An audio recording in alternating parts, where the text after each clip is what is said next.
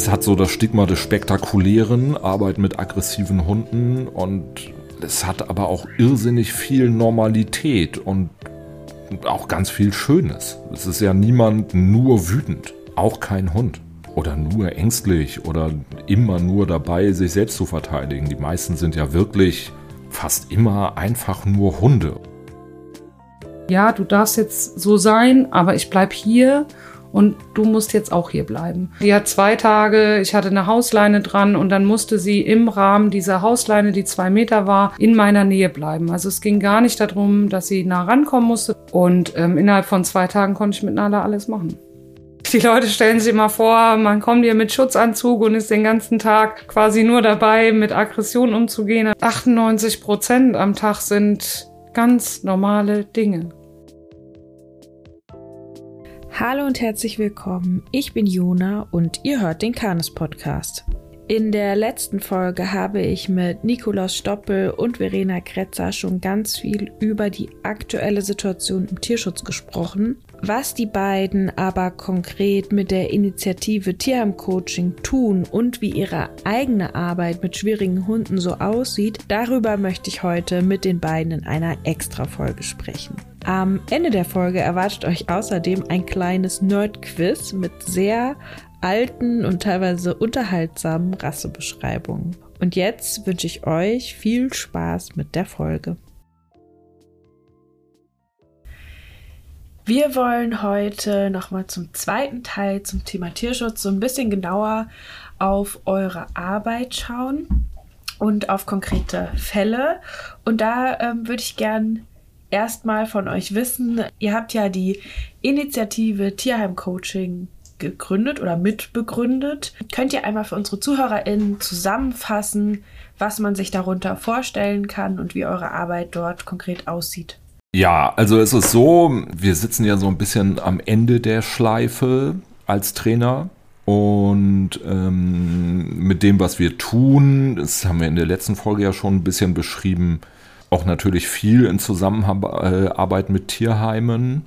Und es kann ja aber eigentlich, fanden wir alle, gerade die, die auch aus dem Bereich gekommen sind, nicht die Lösung sein, dass es dass die, die Arbeit und Expertise immer von extern kommt. Das heißt, es, im Grunde müssen ja die Mitarbeiter, die direkt an der Quelle sitzen und an der Wurzel und direkt mit den Hunden zu tun haben, so weit geschult sein, dass sie auch nicht nur den Hund voranbringen können, sondern selber auch sicher arbeiten können, ähm, sich da auch sicher fühlen bei. Und das ist am Ende des Tages eine Sache von Schulung. Also die Ansprüche haben sich in den letzten zwei Jahrzehnten im Tierschutz, finde ich, deutlich gewandelt. Da hat die Tierpflegeausbildung an sich mit ihren Inhalten nicht unbedingt mitgezogen.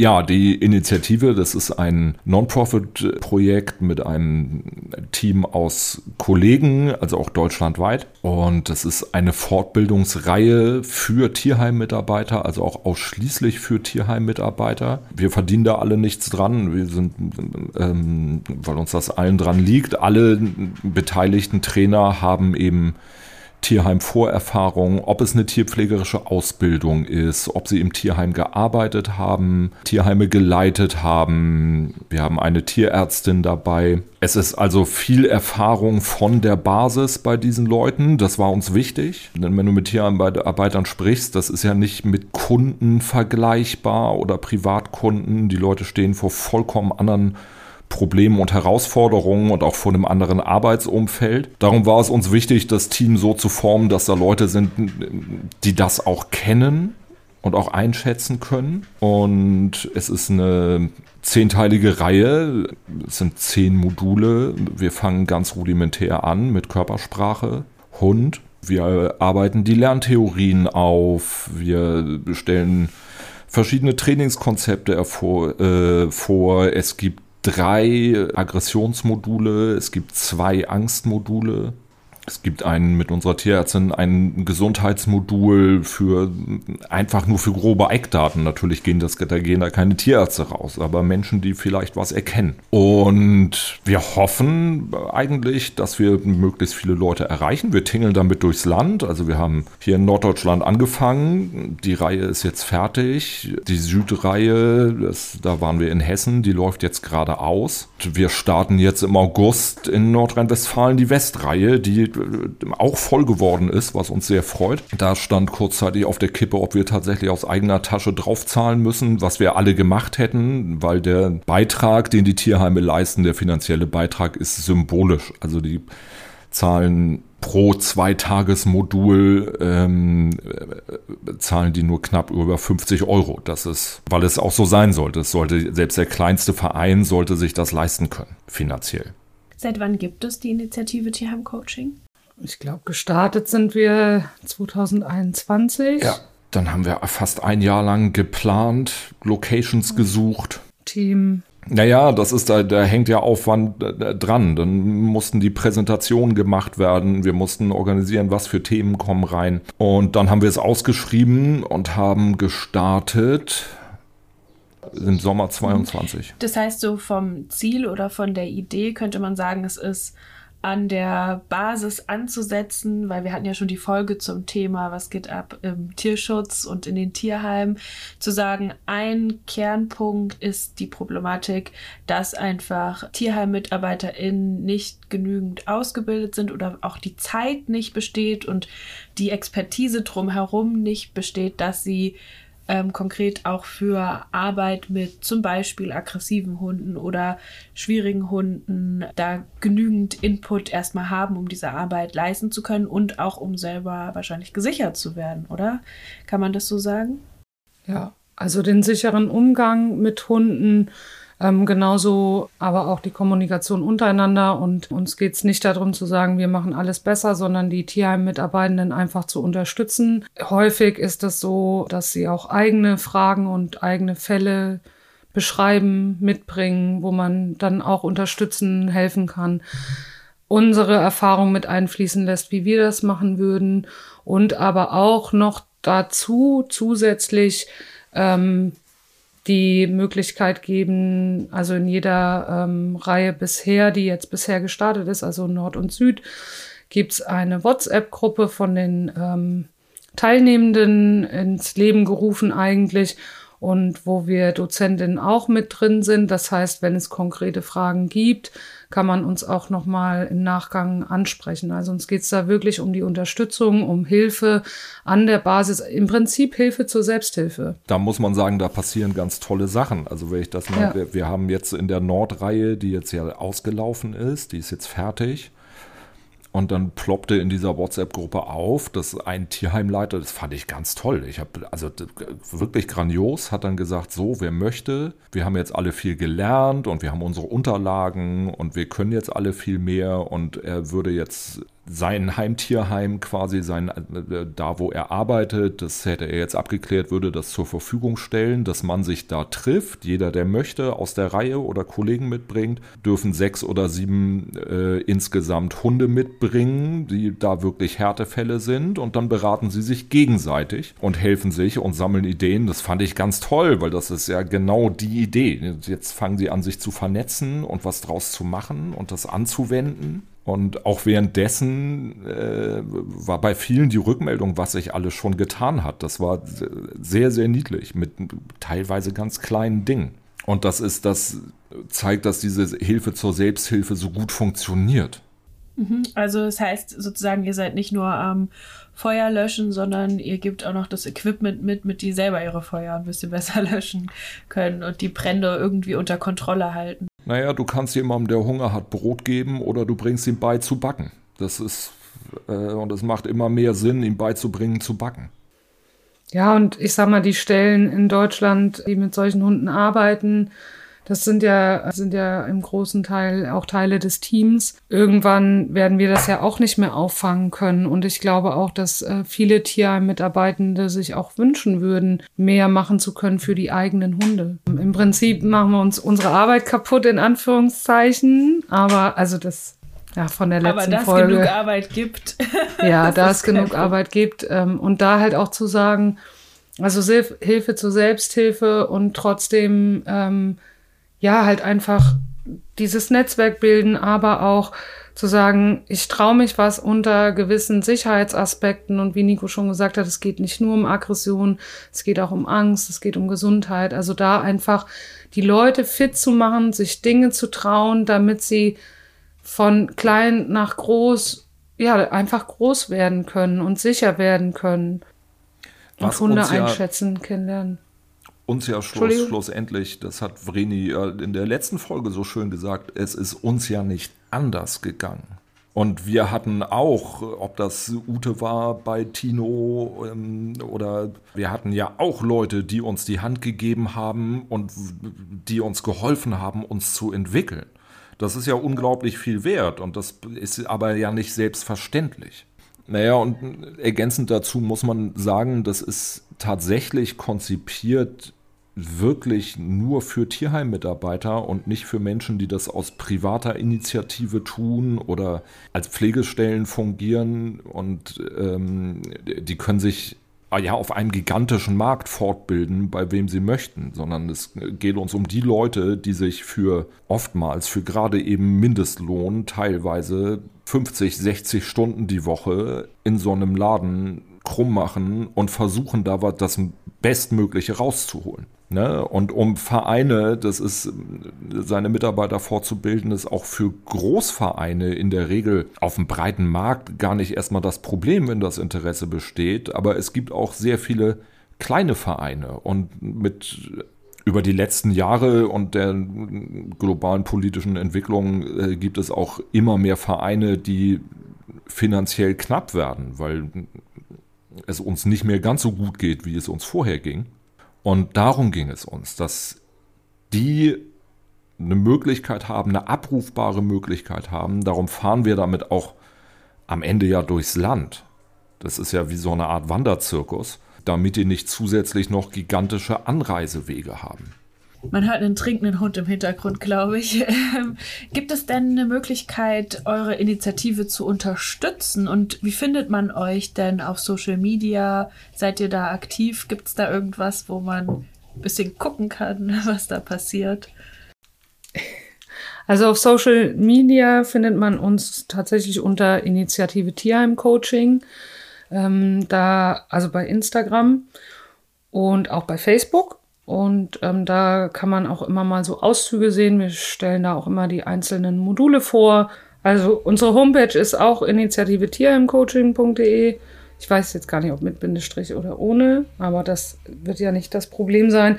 Und da kann man sich informieren, was die Inhalte der einzelnen Module sind, wer unsere äh, anderen äh, TeamkollegInnen sind, ähm, wo die nächste Reihe stattfindet, welche Termine da sind. Also da kann man eigentlich alles lesen, was, ja, was wir so anbieten.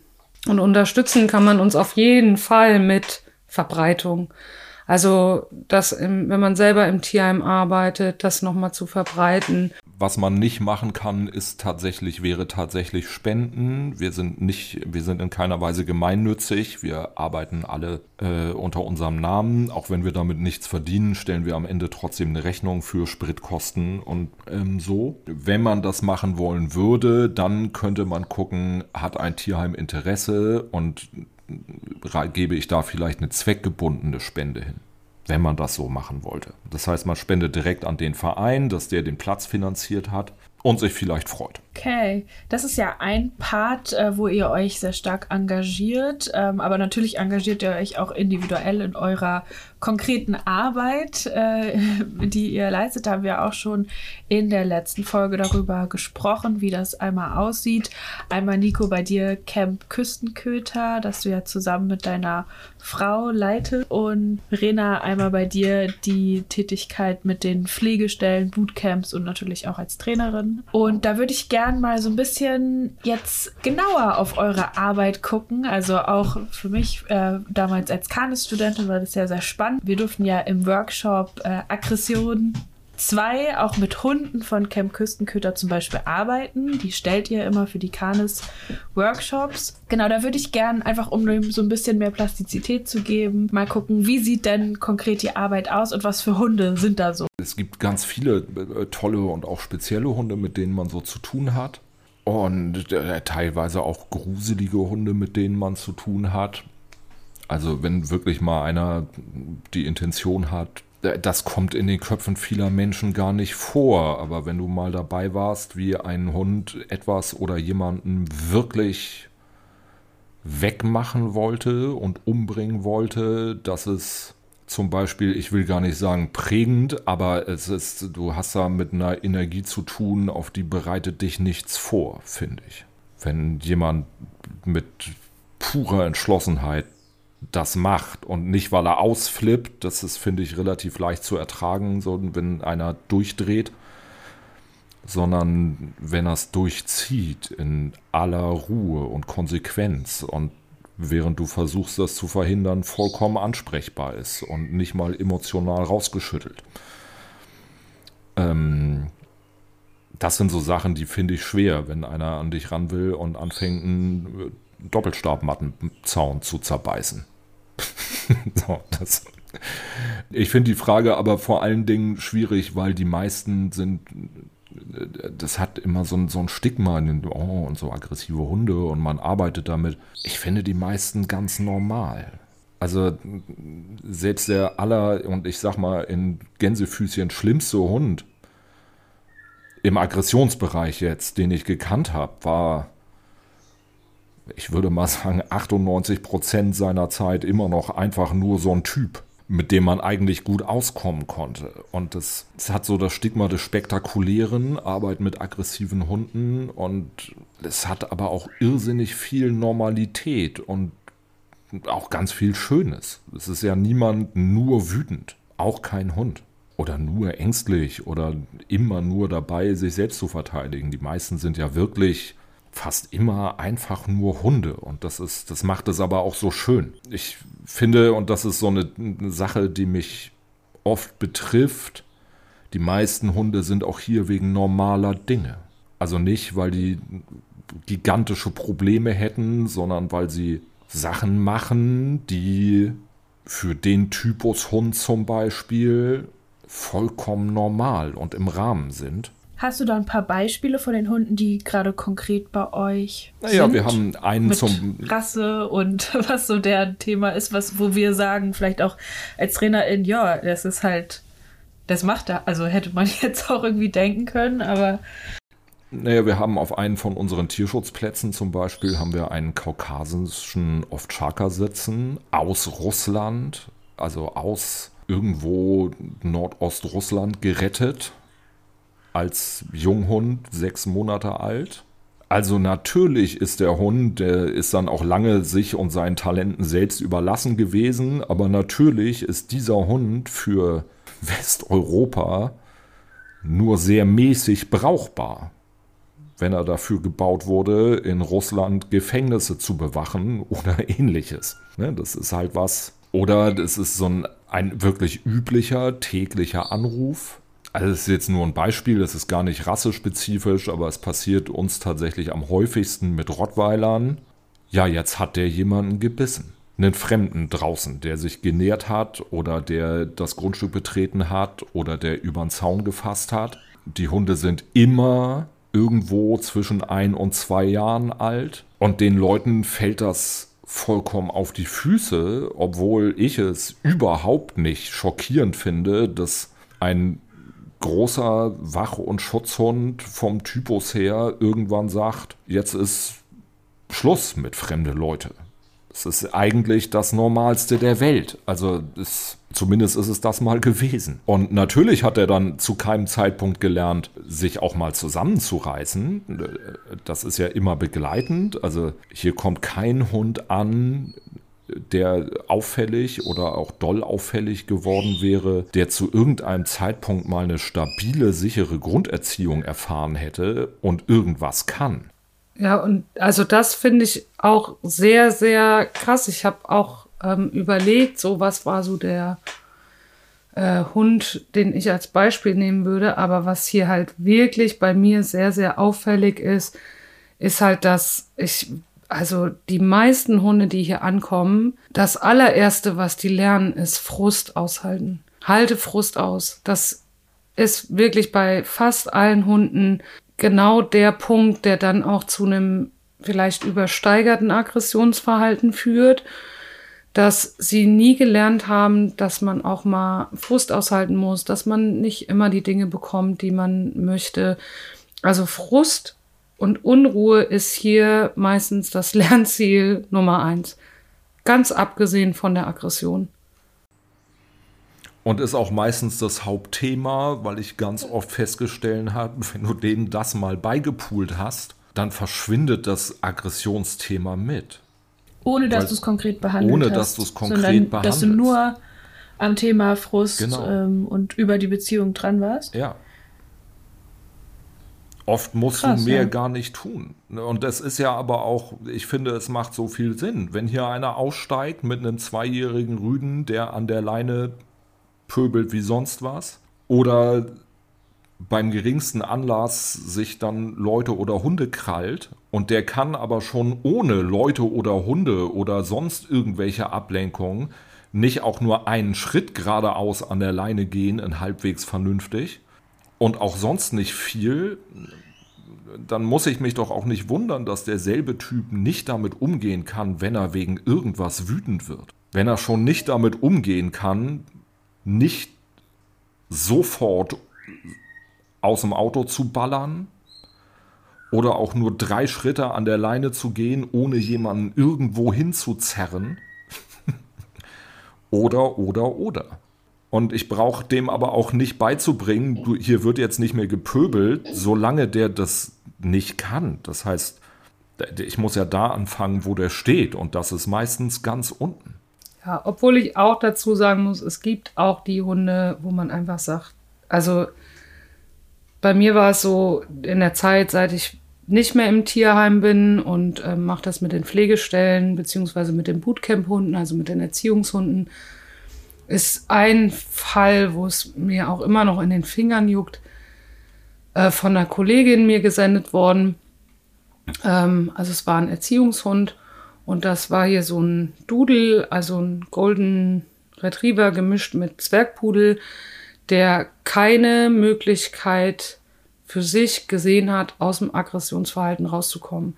Und der da auch in meinem Verständnis eine Störung hat, kann man sich ja nochmal die letzten, äh, die Folgen zu störendes Verhalten und Verhaltensstörung anhören. Sehr äh, schön im Übrigen. Weil er keine Lösung hatte, da rauszukommen. Also auch über normale körpersprachliche hat einen attackiert und es hat dann angedockt. Also brandgefährlich dieser Hund und die Familie sich lange, lange Gedanken gemacht, Züchter gesucht, sich das rausgesucht, Ersthundehalter. Ja, sie wollen ihn behalten, aber das ist ein brandgefährlicher Hund, weil er keine Lösung kennt, trotz dass er bei der Kollegin seit Welpenalter war, also auch bei einer sehr geschätzten Kollegin von mir. Also eine Störung einfach, eine Störung im Aggressionsverhalten. Und da müsste man ja auch wieder gucken, wie das Iris äh, ja schon gesagt hat, was ist für die Rasse normal. Und das ist ja das, was Nico auch gerade gesagt hat. Und gerade bei den Auslandshunden, gerade bei äh, Hunden aus Osteuropa, dass die Besuch nicht geil finden und dass die territoriale Aggressionen zeigen. Das ist normal und ja auch gewollt. Also ich habe ja schon mal gesagt, die Alarmanlage des kleinen Mannes. Also den Begriff habe ich mir übrigens geklaut. Den finde ich so toll. Der ist so super. Weil ja, ich, ich auch, also wenn ich viele Rumänen, Rumänen im Training habe, es ja. ist wirklich einfach, es ist die Alarmanlage des kleinen Mannes und es hilft, sie einzuschätzen. Ja. ja. Und das ist erstmal Normalverhalten. Und dann den Anspruch zu haben, ich will das weghaben, ist halt wirklich, wirklich schwierig. Und dann kommt noch dazu, wenn man vielleicht, weil man es gelesen hat oder weil der Nachbar das gesagt hat oder wer auch immer, dann versucht, Besuch für die Hunde schön zu machen in Form von Belohnung oder in Form von Futter. Das nimmt dann dramatische Wendungen, wenn man dann auch keine Frustrationstoleranz hat oder dem Hund mal sagen kann, das möchte ich nicht. Also diese Kombi macht's einfach, die dann in einem Aggressionsbereich endet, die echt kacke ist. oder unadäquat. Ja, können wir noch ein bisschen konkreter werden? Also vielleicht hast du, Nico, ja gerade noch mal irgendwie so einen Hund im Kopf oder so? Einen ganz speziellen, wo du vielleicht mal so ein bisschen rausstellen kannst, wie die Arbeit mit dem naja, es, also das ist ganz verschieden. Wir hatten zum Beispiel, weiß ich noch, wir hatten einen Rottweiler, Kalle, der war beschlagnahmt wegen Beißvorfalls. Und der war, also der war völlig, vollkommen freigeschaltet. Im Grunde ist auch mit seinen Menschen relativ hart in Konflikt gekommen. Und was den zuverlässig ausgelöst hat, war Augenkontakt. Eine Sekunde. Hat gereicht, er hat vor ihm gesessen, hat einen angeguckt hat der Blick sich getroffen, ist er gekommen. Beschreibt nochmal für unsere HörerInnen, was heißt ausgelöst. Also es ist ja ausgelöst irgendwie sowas, was wir auch öfters mal sagen. Ähm, auf ähm, Augenkontakt zuverlässig eine Attacke kam. Ne? Also das sobald heißt, Richtung des Menschen, genau. also der war wahrscheinlich abgesichert, hat den Maulkorb auf, aber Richtung des Menschen ist er Richtung Gesicht gesprungen oder Richtung Mensch gesprungen und hätte auch seine 42 Argumente eingesetzt, oder? Ja, ja das, es kam, sobald der Blick sich getroffen hat, es war durch den Zaun so, es war auch ohne Zaun so, sobald der Blick sich getroffen hat, kam sofort auch eine sehr ernsthafte Attacke. Und das war auch aufsuchend, ne, wenn er, also wie gesagt, er hat sich wirklich vor einen hingesetzt, hat einen angestarrt. Wenn der Blickkontakt kam, kam Kalle auch. und das war zum Beispiel einer, wo wir ganz, weil da kannst du ja auch nichts klären. Also das kannst du annehmen, aber wenn du mit einem Rottweiler so ein Ding annimmst, als jemand, den er ohnehin ablehnt, dann bestätigst du ihn ja nur. ne? Also er wird, am Ende würde er ja nur sagen, ja, stimmt, hatte ich recht. Und da haben wir, dem haben wir tatsächlich, und das hat ewig gedauert, wirklich über einen Belohnungsaufschub beigebracht, erstmal uns anzugucken und dann überhaupt Leute anzugucken. Das heißt, wie beim Welpen, Blickkontakt wie beim Welpen, lohnt sich. Ja.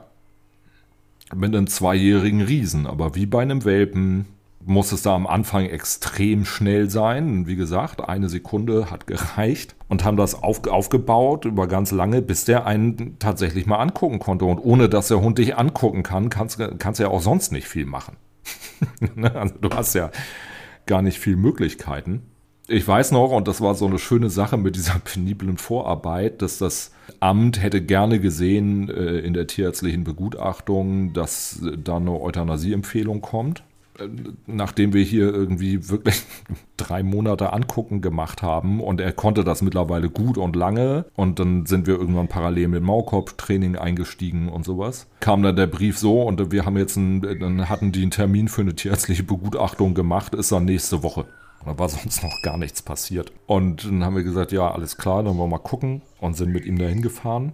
Und hatte aber über diese Nummer, über dieses lange und auch diese, wir waren da extrem freundlich und konfliktfrei auch, war der plötzlich in der Situation, dass der sich gut was sagen lassen konnte. Und wir haben dann noch eine Woche intensiv gemacht, wirklich mit ganz klein mal kurz anschnipsen, wenn er blöd wurde und dann sofort irgendwie wieder den Blick belohnen, was er schon kannte, dann sind wir das Ding durchgelaufen mit dem.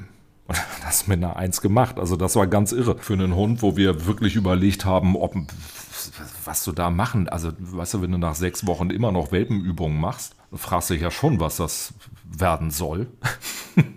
Aber das war so ein schönes Beispiel für nicht die Geduld verlieren. Und nicht doll gegen Dollar immer. Nee, überhaupt nicht. Wie gesagt, wirst du bei dem Typ ja auch nichts für kriegen finde, glaube, also sehe ich zumindest nicht.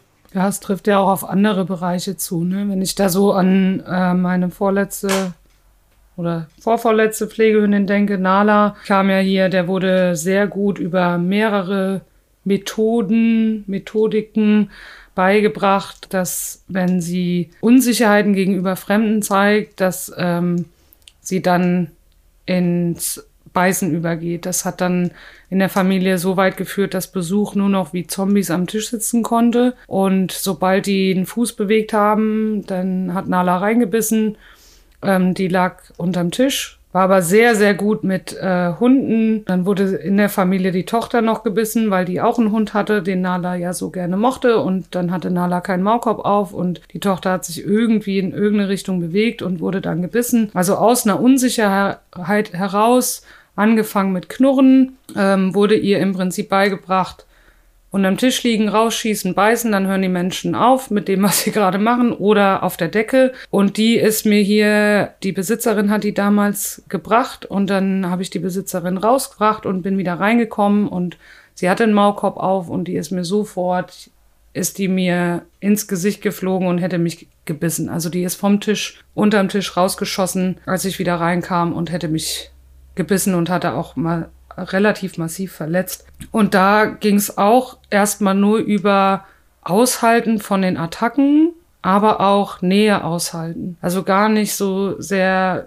über dieses ähm, wirklich aushalten, ja, du darfst jetzt so sein, aber ich bleib hier und du musst jetzt auch hier bleiben. Und innerhalb von zwei Tagen also das war wirklich mit so eine der schnellsten, obwohl Gabi war schneller, aber eine der schnellsten Dinge, die ich total überraschend fand. Die hat zwei Tage, ich hatte eine Hausleine dran und dann musste sie im Rahmen dieser Hausleine, die zwei Meter war, in meiner Nähe bleiben. Also es ging gar nicht darum, dass sie nah rankommen musste. Das habe ich immer abends gemacht. Also meine Pflegehunde haben immer hier ein Abendritual, wo es nur darum geht, ein bisschen schmusen, ein bisschen beisammen sein, ein bisschen irgendwie sowas. Und ähm, innerhalb von zwei Tagen konnte ich mit Nala alles machen.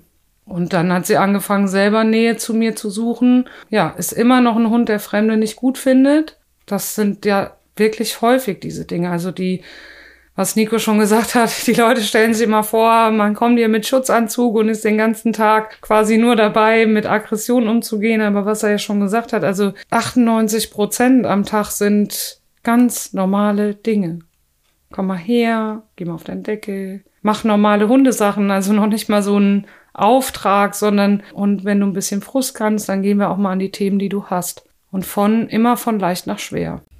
Du hast äh, gesagt, Methodiken wurden angewendet oder es ist äh, lerntheoretisch so passiert, dass sie eben auch mehr dieses Verhalten ausbauen konnte. Kannst du das nochmal erklären für unsere ZuhörerInnen, wie sich das konkret ausgebaut hat? Genau, also das eine war, sie hat angefangen zu knurren. Ich glaube, die ist mit sechs Monaten in die Familie gekommen. Da hat sie dann geknurrt, wenn Besuch kam.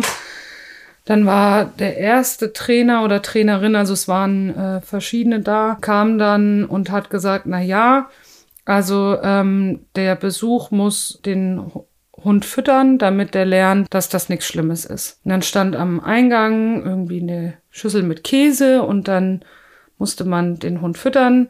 Und sie hatte sich aber immer schon verkrochen. Also sie saß dann unterm Tisch und dann hat man sie da gefüttert und im Prinzip in dem Verhalten. Also sie war auf Gib mir Raum, und dann hat man das belohnt. Also die ganze Körpersprache, alles, was sie gezeigt hat, war nee. Und das hat nicht zu einem Ergebnis geführt, sondern das Ganze verschlimmert. Also Einmal natürlich die Bestätigung in ihrem Verhalten, dass sie da äh, unsicher ist und knurrt. Und natürlich dieses Flüchten unter den Tisch. Das belohnt natürlich nochmal den Hund intrinsisch, weil es natürlich diese Distanz zu dem, was sie nicht gut findet, ist eine sogenannte negative Belohnung. Also es belohnt den Hund und dadurch wird das Verhalten nur noch schlimmer. Was dann auch so passiert ist, dann kam Trainer, weil das nicht mehr geholfen hat mit dem Füttern, der gesagt hat, na ja, der Hund muss ein Deckenkommando lernen und und ähm, der darf nur noch auf der Decke sitzen, wenn Besuch kommt, woraufhin Nala für sich gelernt hat, dann schieße ich halt von der Decke los und äh, beiße die Menschen. Ähm, also da mehr der formalistische Bereich, also Sitz, Platz, Decke, das war da so der Hauptaugenmerk. Und die dritte Trainerin, also das Verhalten wurde äh, wieder schlimmer. Ist auch irgendwie so ein Klassiker, oder? Würdest du das auch sagen, dass, dass es häufig vorkommt, dass die Idee immer dann über die Decke geht, also jetzt nicht nur von TrainerInnen, sondern auch von HundehalterInnen, aber ja. wir haben ja schon so viel Deckentraining gemacht. Mhm. Ja, auf jeden Fall. Ja, und dann kam die dritte Trainerin, die gesagt hat, der Besuch muss sich auch mal ein bisschen Mühe geben. Da wurde das also so ein bisschen auf die Menschen gesetzt. Ähm, und die müssen die Attacke aushalten und die müssen erstmal mit ihr eine Runde um den Block gehen und dann geht das schon. Und das hat also ich weiß gar nicht, ob das das Verhalten schlimmer gemacht hat, aber es hat, also sie hatte immer wieder Erfolg damit, dass sie Menschen attackiert hat. So war sie dann hier auch erstmal. Und diesen Erfolg habe ich ihr erstmal nicht mehr gegeben, dadurch, dass ich da, da, da dran geblieben bin und auch in die Wiederholung gegangen bin und habe gesagt, du kannst mich attackieren, ich bleib trotzdem. Und du gehst nicht unter den Tisch und ich musste ihr tatsächlich, ähm, das war auch, glaube ich, der einzige Hund, aber ihr musste ich bei Besuch die Decke verbieten. Die durfte nicht auf die Decke. Und dann ging es nach ein paar Monaten auch. Aber ja, das waren so die drei Ansätze, die versucht wurden. Mhm. Das heißt, aus euren beiden Fällen entnehme ich jetzt also ähm, insgesamt, dass man eben nicht sagen kann, nur das, nur das, nur das hilft oder es gibt dieses Rezept von du solltest ähm, da auf jeden Fall Grenzen gehen oder da auf jeden Fall über Formalismus gehen oder du musst mehr ins Anlernen gehen, sondern es ist wirklich gerade in solchen Fällen, die schon so wo, wo Sachen von Hunden schon so richtig gut etabliert worden sind, dass da eigentlich auch wirklich dann die Kreativität der HundetrainerInnen herauskommen muss, mit einem guten Gefühl zu sagen, okay, da ist jetzt wirklich nochmal der anlernende Bereich gefragt, da ist das Thema Frustrationstoleranz gefragt und da geht es einfach nur um Aushalten und da ist vielleicht auch in den einen oder anderen Fall eben die positive Strafe gefragt, um es zu kappen. Und das ist individuell aber grundverschieden. Ne? Also und das mhm. ist, das macht diese Arbeit so schön, weil es unglaublich vielfältig ist. Es macht es aber halt auch so schwer. Es gibt kein Patentrezept. Ich finde das so schön, was Vreni mit der Decke sagte. Das ist ja eine ganz alte Idee. Und ich weiß noch, ähm, also es ist so ein schönes Erlebnis und es passt da so gut rein. Bei meinem Opa war das auch so. Mein, ich weiß noch, dann hatte der einen Rottweiler und damals war das ein Rottweiler mit Fremden wirklich nicht cool ist. Da, darum hatte er einen Rottweiler. So. also, das war, war einfach gesetzt. Ähm, und er hatte immer so riesige Wache- und Schutzhunde. Also es war eben aber damals so. Und ähm, der lag auch auf seiner Decke, wenn Besuch da war. Der hatte aber nicht nur gelernt, auf diese Decke zu gehen, sondern auch, die nicht wieder zu verlassen. Und das ist, das ist so ein bisschen der Knackpunkt, wo die Leute das ja nicht können. Und da gab es eben kein, ja, du musst den Hund jetzt 20 Minuten lang ignorieren und darfst dich nicht bewegen und dann bist du für ihn schon okay, sondern es gab, wenn du da Besuch war, dann gab es zwei Regeln. Für den Hund war, du bist auf deiner Decke und für den Besuch war, du machst hier alles, außer du gehst zu der Decke. so, und, das, und, damit gab es kein Problem. Und es wurde von beiden Seiten akzeptiert. Genau. es, es war für die Leute natürlich auch vollkommen logisch, dass man das nicht macht. Auch das ist ja heute was anderes durchaus. Ne? Aber es war ganz klar, dass wenn der Mann am Tisch sagt, geh nicht zu der Decke, dann gehst du da nicht hin. Ne? Mhm. Und das ist, das ist aber etwas, das ist auch so ein bisschen diesem Zeitenwandel geschuldet, was ich meinte mit, dass die meisten Hunde, was sie hier tun, das sind ganz normale Dinge. Ne? Also schlag mal ein Buch aus aus den 50er, 60er, 70er Jahren, da steht bei bestimmten Hunderassen drin, hält das Grundstück zuverlässig frei von Bettlern, Hausierern oder Katzen. Das steht da so in einem Hundebuch. Und hält frei heißt hält frei. Und dann haben die Leute sich einen Hund gekauft, weil die gesagt haben, geil, der zerballert fremde Leute. mhm. Und heute holen die Leute sich denselben Hund, weil er mutig und loyal steht und wundern sich, dass das bedeutet, geht keinem Streit aus dem Weg und passt auf dich auf. Und zwar mit derselben Konsequenz wie früher. Ja, der gesellschaftliche Wandel ist schon krass. Ne? Also gerade, wenn ich so an früher denke, bei uns gab es hier in der äh, oder bei der Bäckerei einen Rottweiler, der den Hof oder die Backstube bewacht hat. Da gab es keinen Zaun und das war un und kein Hoftor. Das war unser Schulweg. Der Rottweiler hat aber gelernt, der geht halt nicht vom Hof runter. Wie auch, also ich will, wir wollen, glaube ich, beide nicht damit sagen, dass früher alles besser war, Nein. ähm, uns Kindern wurde sehr deutlich gemacht, du gehst dann nicht zur Backstube, wenn der Rotti draußen ist, was zur Konsequenz hatte, dass wir immer mit dem Fuß so, wenn wir in die Backstube wollten, mit dem Fuß so auf den Bürgersteig getappt haben, kam der Rotti raus, war noch keiner in der Backstube, kam er nicht raus, konnte man in der Backstube frische Brötchen holen. Und wenn man sich das heute mal denkt, Rottweiler ohne Zaun, Hoftor attackiert Kind, das wäre eine Schlagzeile für ganz Deutschland. Also auch so ein bisschen der Zeitenwandel zu sagen, also ob das immer richtig war, ist die andere Frage. Aber ja, die machen halt immer noch normale Dinge und, ähm, und wir wundern uns oder die Menschen wundern sich. Also das, muss das kurz abrunden. Es ist bei mir in der Familie, die haben ja auch alle so einen Knall irgendwie so ein bisschen wahrscheinlich.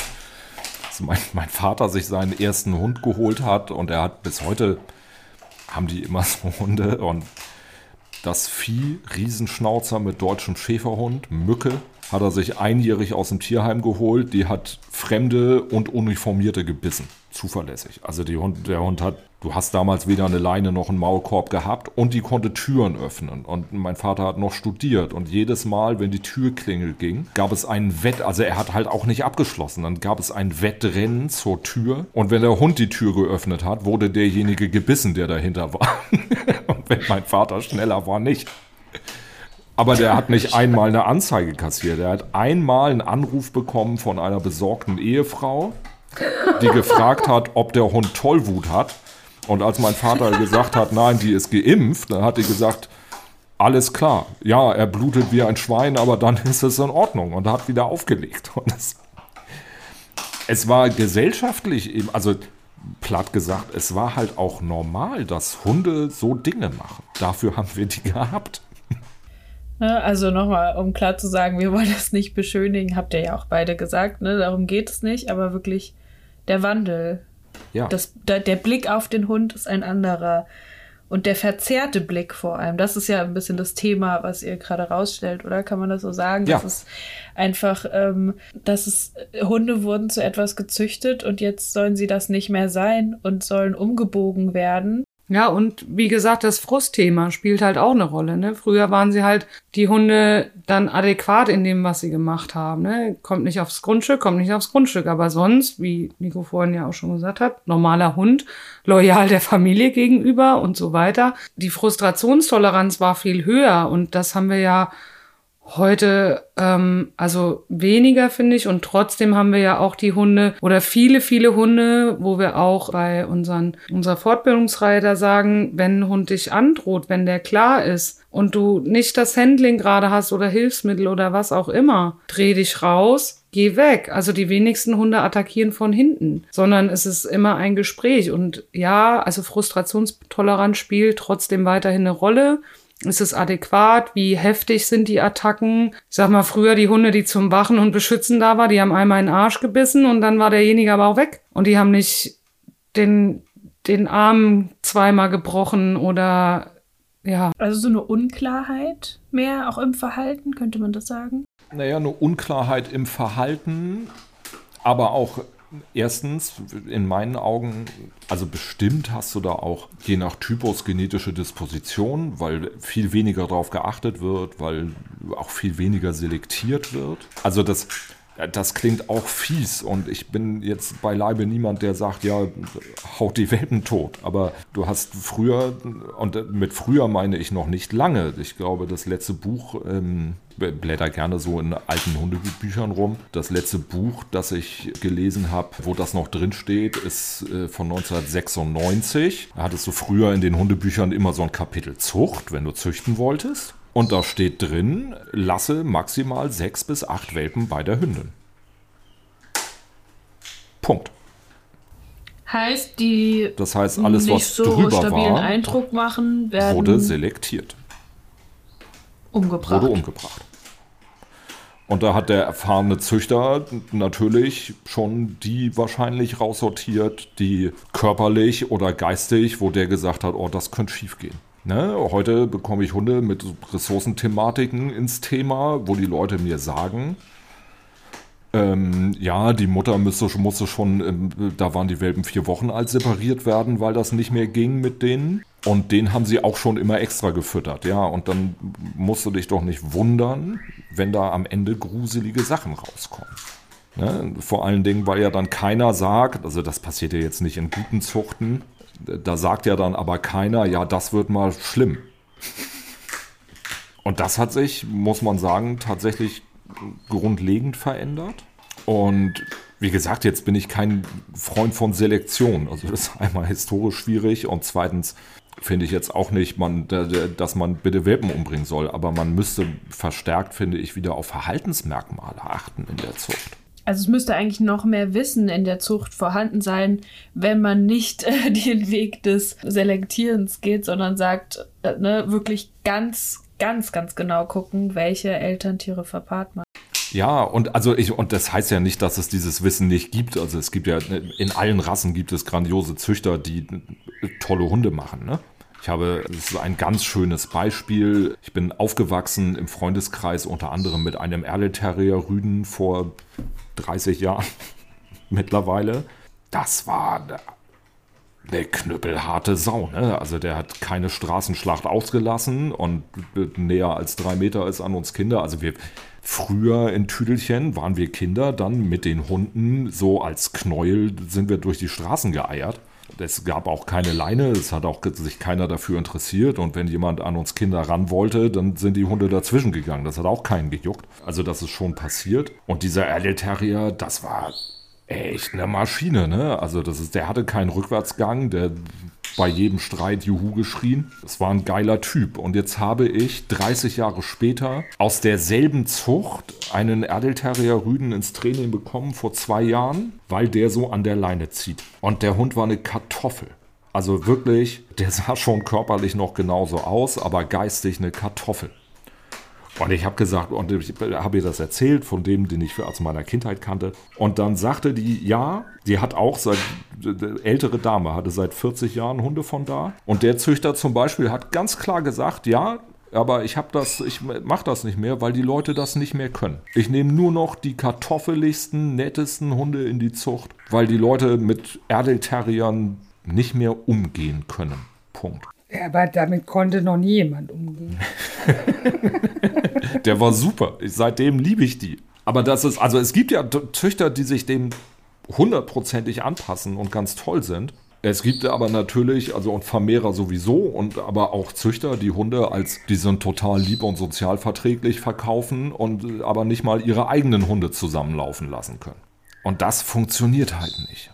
Mhm. Und wo dann zugunsten von Optik doch nochmal der Verhaltenskompromiss gemacht wird. Und das halte ich zum Beispiel für unangemessen.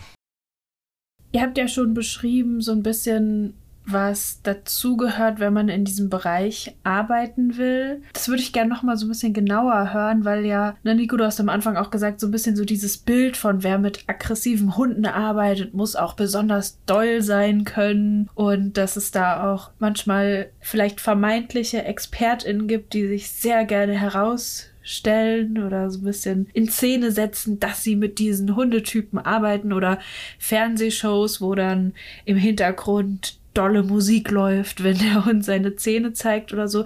Was würdet ihr sagen, jetzt vielleicht auch für Menschen, die Interesse haben, in diesem Bereich sich weiterzubilden oder also HundetrainerInnen, die gerne in dem Bereich arbeiten wollen oder auch Leute, die sich darauf spezialisieren wollen. Was würdet ihr sagen, was braucht man wirklich, um mit diesen Hundetypen gut arbeiten zu können? Erfahrung, Gelassenheit, Ruhe. Und also Erfahrung halt wirklich mit, guckt euch verschiedene Sachen an, guckt euch an, wie gearbeitet wird. Und jemand, der draufhaut und dann ein Problem gelöst hat, das kann nicht die Lösung sein. Also wir haben ja schon ein paar Beispiele beschrieben, wie individuell das ist, einen großen Werkzeugkasten haben. Und ich finde es immer schwierig, wenn jemand, der noch so gar keine Erfahrung im Hundebereich hat, sagt von vornherein, ich will mit Aggression arbeiten, dann frage ich mich, warum. Also ich frage mich auch selber manchmal, warum. warum mache ich das? also äh, Nico hat es ja schon gesagt, es sind halt diese schönen Seiten und ähm, gerade im Bereich, wenn man mit im Training mit KundInnen arbeitet, finde ich gar nicht so elementar die Veränderung der Hunde, sondern der Menschen. Und das macht mir jedes Mal Gänsehaut und ich finde das mega. Also wirklich, wirklich mega. Und das sind ja auch die schönen Momente. Also wie gesagt, Ruhe und eine Überlegtheit und einen Plan haben. Und wenn der Plan nicht aufgeht, aufhören, neuen Plan machen, sich vernetzen mit KollegInnen. Also das geht uns ja auch immer mal wieder so. Und wenn man einfach nur mal über Dinge spricht, ohne jetzt, ich brauche da eine Lösung, sondern ich muss da mal drüber sprechen. Also Netzwerken gehört für mich auch noch einen großen Teil dazu. Ja, und ansonsten erstmal Erfahrungen sammeln, sich Dinge angucken. Ich finde, ein ganz wichtiger Punkt ist Empathie. Das ist tatsächlich mein größter Punkt und Empathie bedeutet an der Stelle nicht mitleiden und immer davon ausgehen, dass es alles ganz furchtbar sein muss, sondern Empathie bedeutet tatsächlich Empathie. Mitfühlen, auch mal Verständnis haben. Also Wut verstehen ist, finde ich, so wichtig. Weil man nur, wenn man das, ich finde, nur wenn man so ein bisschen nachempfinden und auch mitempfinden kann, kann man auch nicht selber mit wütend werden. nicht selber betroffen ja. sein auch, ne? Du, Egal ob Wut oder Mitleid. Genau. Ja. Du brauchst ein, ich finde, man braucht ein gewisses Maß an sozialer Resilienz sowohl mit den Kunden als auch mit den Hunden. Die Leute kommen oft mit einem sehr hohen Leidensdruck. Ich persönlich lege immer Wert drauf, wenn die hier heulend aus dem Auto steigen, dass sie lachend wieder fahren. Das gelingt fast immer. Äh. Die Leute groß machen. Ja. Nicht selber da schnell reingreifen und machen, sondern die auch da wieder Hilfe zur Selbsthilfe. Und das, das ist ein total schöner Punkt und den finde ich super wichtig. Es geht bei Aggression, und da bist du jetzt wieder bei draufholen und ich mache das mal, man braucht ein gutes Auge. Man muss genau hingucken können und immer wieder offen sein dabei. Und es geht nie darum, den anderen klein zu machen. Also an der Stelle, wo du, finde ich, so gestrickt bist, dass du jemanden klein machen musst, um selber groß zu sein, bist du in dem Bereich falsch. Ne? Und auch in der Beratung, es geht, das hat Vreni so schön gesagt, es geht immer darum, die Menschen groß zu machen, nicht den Hund kleiner. Was würdet ihr sagen, welche Rolle spielt es ähm, in der Arbeit, damit sich selber mit dem Thema Aggression zu reflektieren? Also zu schauen, wie stehe ich dazu? Was für Gefühle löst es vielleicht auch in mir aus? Wo sind vielleicht meine Grenzen? Und was für ein Thema ist Aggression in meinem Leben als Mensch? Und was sind meine Erfahrungen damit? Der größte Teil. Also, was Nico vorhin so schön gesagt hat, halt nicht mitwütend werden. Ich darf nicht selber, also wenn, es gibt ja die zwei Bereiche. Einmal, ich arbeite mit KundInnen und deren Hunden, die in die Einzelberatung kommen. Oder ich arbeite halt ähm, im Camp bei Nico und Melli oder wie bei mir bei den Intensivhunden mit den Hunden selber, also ohne Menschen. Und wenn ich jetzt mal dieses, also diese Camp oder Intensivhunde nehme, ich muss, also mich darf das nicht betroffen machen. Und ich glaube, wir alle, die in dem Bereich arbeiten, wir haben einen Heidenrespekt vor Zähnen und Aggression, weil wenn, dit, wenn die Hände nicht mehr funktionieren, dann verdiene ich kein Geld mehr. Ähm, und da sich immer wieder zu reflektieren und es gibt ja auch einfach Lebensabschnitte, die sich jetzt ändern. Ne? Also bei dir ja jetzt aktuell auch und dass ähm, da auch immer mal wieder sich selber zu fragen, was macht das mit mir? Will ich das noch? Kann ich das noch? Habe ich dafür überhaupt in meinem Leben gerade noch Raum? Finde ich ist ganz, ganz elementar wichtig. Ja.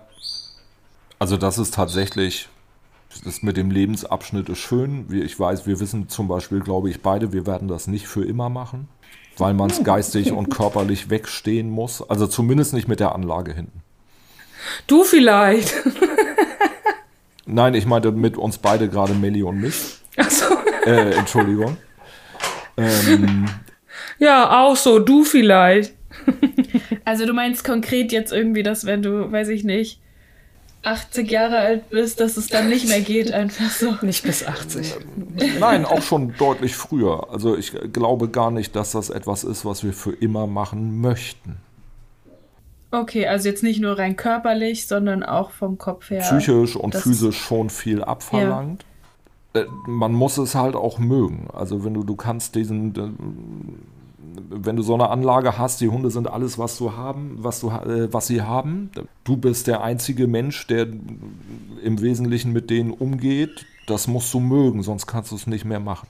Und ich glaube nicht, dass ich es für immer mögen werde, angespuckt zu werden was ja oft dazu gehört, auch am Anfang. Und dass ich, ich werde auch nicht mehr ewig Lust haben, mich zu reiben oder auf Eiern zu laufen, um das mal nicht zu tun, weil es nicht angebracht wäre. Das sind Sachen, die wären, wären schwerer. Würden wir jetzt in deine Situation kommen und hier ein Kind kriegen, dann wäre die Anlage sofort zu.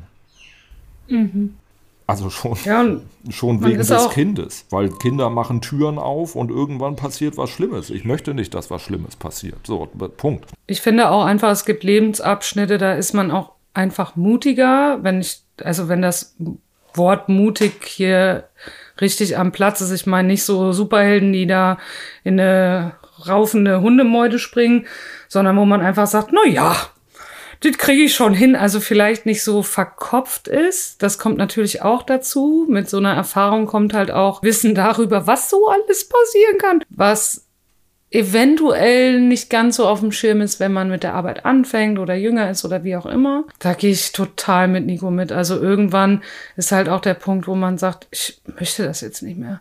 Und dann ist ja auch Platz für jüngere Menschen, die sich da reinwerfen. Und ich glaube, jeder von uns, also ich muss gerade mal überlegen bei den anderen aus dem Team von der Initiative, aber jeder von uns hat mit Sicherheit auch irgendwie angefangen mit einem eigenen Hund, der schwierig war, in welcher Form auch immer.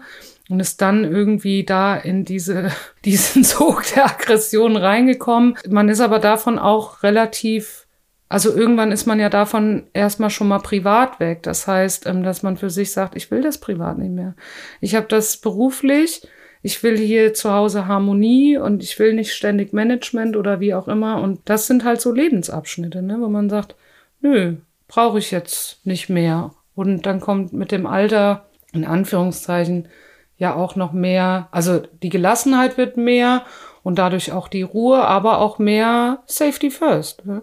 Also wenn ich so an meine Anfänge denke, da hatten in der Raufergruppe viele Hunde keine Maulkörbe an. Heute würde ich eine Raufergruppe nicht ohne Maulkorb machen. Bei mir ganz genauso. Und ich finde zum Beispiel diesen Punkt total schön, was Vreni sagt, so mit den eigenen Hunden. Sowohl Melli als auch ich haben jetzt, weißt du, wir sind dann, wollten wir einen Hund aus Gründen, keine Ahnung ist ja auch, warum willst du einen Hund? So, und dann bist du in irgendein Tierheim gefahren und hast da so das Schlimmste mitgenommen und auch aufgedrückt gekriegt, was ging. Und hat gesagt, yeah, das, das, das, machen wir jetzt. Das war völlig verschieden. Also das letzte lebt hier noch, das ist ein Rauhardackel. Was kann der? was ist das für ein Typ? Der Dackel ist, das, das ist ein extrem spießiger Typ. Also der ist extrem deutsch. Sehr. Ich glaube, wenn er könnte, würde er Tennissocken tragen. Wir haben festgestellt im Zusammenleben, also der macht so Sachen wie sich irgendwelche Ressourcen greifen und dann ist er Gollum, also und zwar am höchst frequentierten Ort im, im Gebäude, natürlich. Oder er fängt an, und das macht er dann wirklich irgendwann wahnhaft, Dinge zu zerstören. Wobei das simple Geheimnis bei ihm wirklich ist, der braucht seine Ruhephasen. Also das ist der einzige Hund. Ich hätte nie gedacht, dass ich das mal mache der sowas wie sein eigenes Zimmer hat, wo den wirklich ab irgendwann will er da rein, da wird er nochmal lustig und ungeduldig. Wenn du den Zeitpunkt pass, verpasst, dann hast du nur noch Gollum. das ist so später Nachmittag, 16, 17 Uhr und dann sperrst du ihn weg. Und wenn du vor dem nächsten Morgen störst, dann wird es schon eklig. Unter den Voraussetzungen hast du aber ab dem nächsten Morgen einen lustigen, fröhlichen Hund, der hier so mit rumtollt und seinen Kram macht weil dann ist er ausgeschlafen. aber der braucht, wenn der den, es reicht aber, dass du drei Stunden, das meine ich mit extrem spießig, das reicht, dass du hier drei Stühle umstellst und dann ist der schlecht gelaunt. ich bin, möchte ich dazu sagen, weil meine Frau diesen Hund unbedingt haben wollte. Vreni hat sie drauf gebracht. Jetzt kommt's raus. Brauchst die Augen nicht zu verdrehen. Sie hat ihr den Facebook-Post geschickt und sie drauf gebracht. Ich bin 1800 Kilometer gefahren, um diesen schrecklichen Hund irgendwie einzuladen. Aber das ist tatsächlich der letzte. Wir sind jetzt mit diesem Tier, Tierschutz, Reste, Rampe, oh, wer weiß, wo er sonst hin soll, sind wir durch. Ich mag auch nicht mehr, das ist auch so eine Sache, ich mag nicht mehr gegen Hunde arbeiten.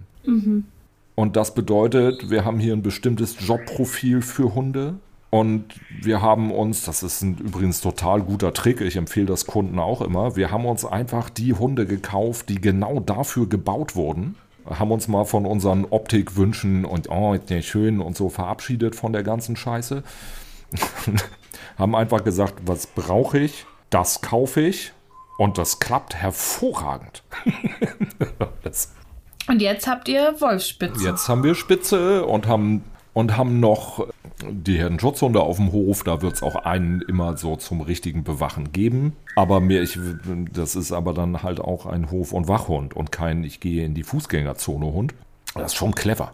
Also ich habe im Nachhinein stelle ich fest, ich habe da fast 40 Jahre für gebraucht, aber es ist eine clevere Idee zu machen, was man seinen Kunden empfiehlt. Nico, ich weiß aus Quellen, dass du ein wandelndes Buch bist, was gewisse Rassebeschreibungen betrifft. Daraus würden wir ein kleines Quiz machen. Und zwar, du sagst die Rassebeschreibung, die du tatsächlich im Kopf hast. Ähm, also die wird jetzt hier nicht abgelesen.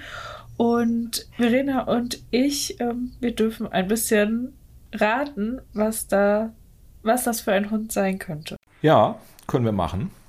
Ähm, ich starte mal. Ich starte mal mit 1956. Ich will nochmal betonen, hier liegt kein Buch. Ähm, also ich Nico nehme mal für die, für die. Jahreszahlen mache ich auch keine Gewähr, weil ich mir Zahlen schlecht merken kann. Äh, aber Rassebeschreibung ist trotz seines ruhigen Wesens oft unverträglich, nee, oft, oftmals sehr unverträglich mit anderen Hunden, wird aufgrund seines plumpen Äußeren gerne unterschätzt und hat schon manchen Einbrecher durch seine unvorhersehbaren, wütenden Attacken in die Flucht geschlagen. Ui. Könnte Terrier oder Bulldogge sein. Terrier äh, widerspricht das ruhige Wesen. Könnte auch was, könnte auch was ganz anderes sein. Also ich denke so in die Richtung, was gab es früher häufig? Was sehr schwierig ist, aber ähm, ja, das weiß nicht, es könnte auch ein Rottweiler einfach sein. Vreni ist schon nicht schlecht. Ich bin bei Bulldogge oder Bullenbeißer, da bleibe ich bei. Also 1956 ist tatsächlich Standard Bull Terrier gewesen. Bullterrier. Die hätte ich irgendwie, die hätte ich irgendwie moderner verortet. Naja, Ja, und irgendwie mehr England, ne? 170 Jahre alt jetzt, waren aber dann, das ist der erste Bull- und Terrierhund, der nachhaltig in Mode gekommen ist, schlussendlich auch bei uns. Ja, ja Bullterrier. Findest du tatsächlich in jedem und äh, lange, also Jahrzehnte Ja, vor. Steph und Pitbull, findest du den in jedem alten Hundebuch. Also nur in weiß, es gab die auch nur in weiß. Ja. Auch, da kann ich jetzt keine Jahreszahl nennen, irgendwo 60er Jahre, glaube ich. Ablehnend gegen Fremde, intelligent, nervös, beißt schnell, nichts für sensible oder ängstliche Menschen. Sag nochmal den Anfang. Ablehnend gegen Fremde, intelligent, nervös, beißt schnell. Das sind, äh, nur nochmal die Nachfrage, das sind deutsche Hunde, ne? Also sind deutsche Bücher. Ja, ja, deutsche Bücher. Äh, Pinscher oder äh, Dobermann? Dobermann. Ich habe auch eins, das ist tatsächlich, das ist von 1982, da muss man nicht mehr für lesen können. Da ist bei jedem, vor, vor jedem Text so eine Bildchenleiste, wo so mit, mit so Symbolen für bellt viel, beißt, kostenintensiv oder viel Fellpflege. da kannst du dir das einfach aussuchen. Und es gibt ein Symbol für beißt. Das ist dann so eine Hand, die der Hund im Mund hat. Das ist total witzig. Oh, das äh, die liebe ich. Das ist 1978. Ein unermüdlich verspielter Freund der Kun- Kinder, aber furchtbar im Kampf, wenn er sich oder die Seinen bedroht sieht. Boxer. Ach so, ja klar. Ach, so ein typischer Hund, der ja sich krass verändert hat vom Wesen und früher ein richtiges Ding war und heute wirklich viel seltener vorkommt. Also das ist nur ein Ausschnitt, sehr geduldig im Umgang mit den eigenen Kindern, mit Fremden ist immer Vorsicht geboten. Das könnte jetzt aber ein Rottweiler sein. Das ist Rottweiler. Auch 70er Jahre irgendwann. Ja, so waren sie früher. Die finde ich auch tatsächlich wunderschön. Eigensinnig, willensstark, humorvoll, mit einem fatalen Hang zu Straßenschlachten. Das ist ein Terrier, oder? Ja, Irish Terrier. Dem Hang zu Straßenschlachten ist ja schon ein bisschen geil. Und auch mit Humor, ne? Ist, Ja. Also, Genau, wenn du ein ist halt Terrier hast, so. musst du auch Humor haben als Mensch. Die, älte, die älteste Bezeichnung, die habe ich bei Chris Deschel, habe ich das Büchlein in die Finger bekommen, fand ich total geil von 1567. Also natürlich kein Original, aber äh, nachgedruckt. Da steht zu den, da gibt es so den äh, äh, Typus von so Wachhunden. Und dann stehen da so Dinge wie groß, massig, dunkel gefärbt und im Altdeutschen so schön in der Regel abscheulich anzusehen von Wesen und Gestalt. Scheißlich. Abscheulich. Aber auch da von, auch nicht nur von Gestalt, auch vom Wesen.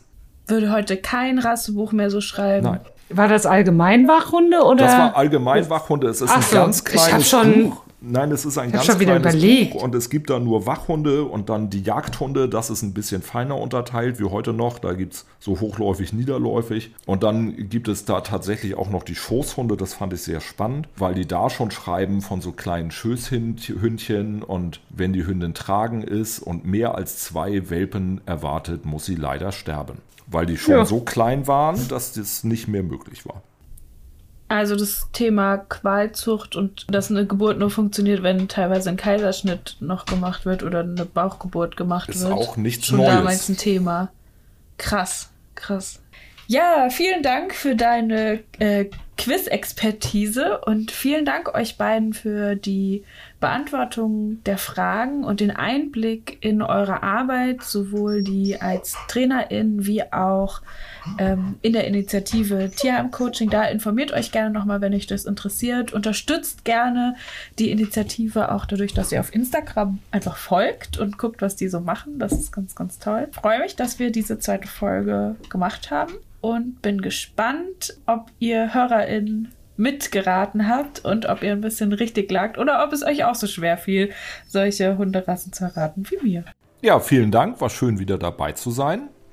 Und bis dann. Ja, ich sage auch nochmal vielen Dank. Hat wieder sehr viel Spaß gemacht und schön, dass wir den Raum hatten, auch über unsere Arbeit zu sprechen. Das war sie, die zweite Folge zum Thema Tierschutz mit Nico und Verena. Die nächste Folge kommt wie immer Freitag in zwei Wochen. Ihr findet uns auf Instagram unter kanes-kynos und mich auf Jona mit i und die Hunde. Wenn ihr mehr zu Kanes Veranstaltungen oder den Ausbildungen wissen wollt, dann schaut gerne vorbei auf kanes-kynos.de. Und jetzt wünsche ich euch und euren Hunden eine gute Zeit. Bis dahin, tschüss.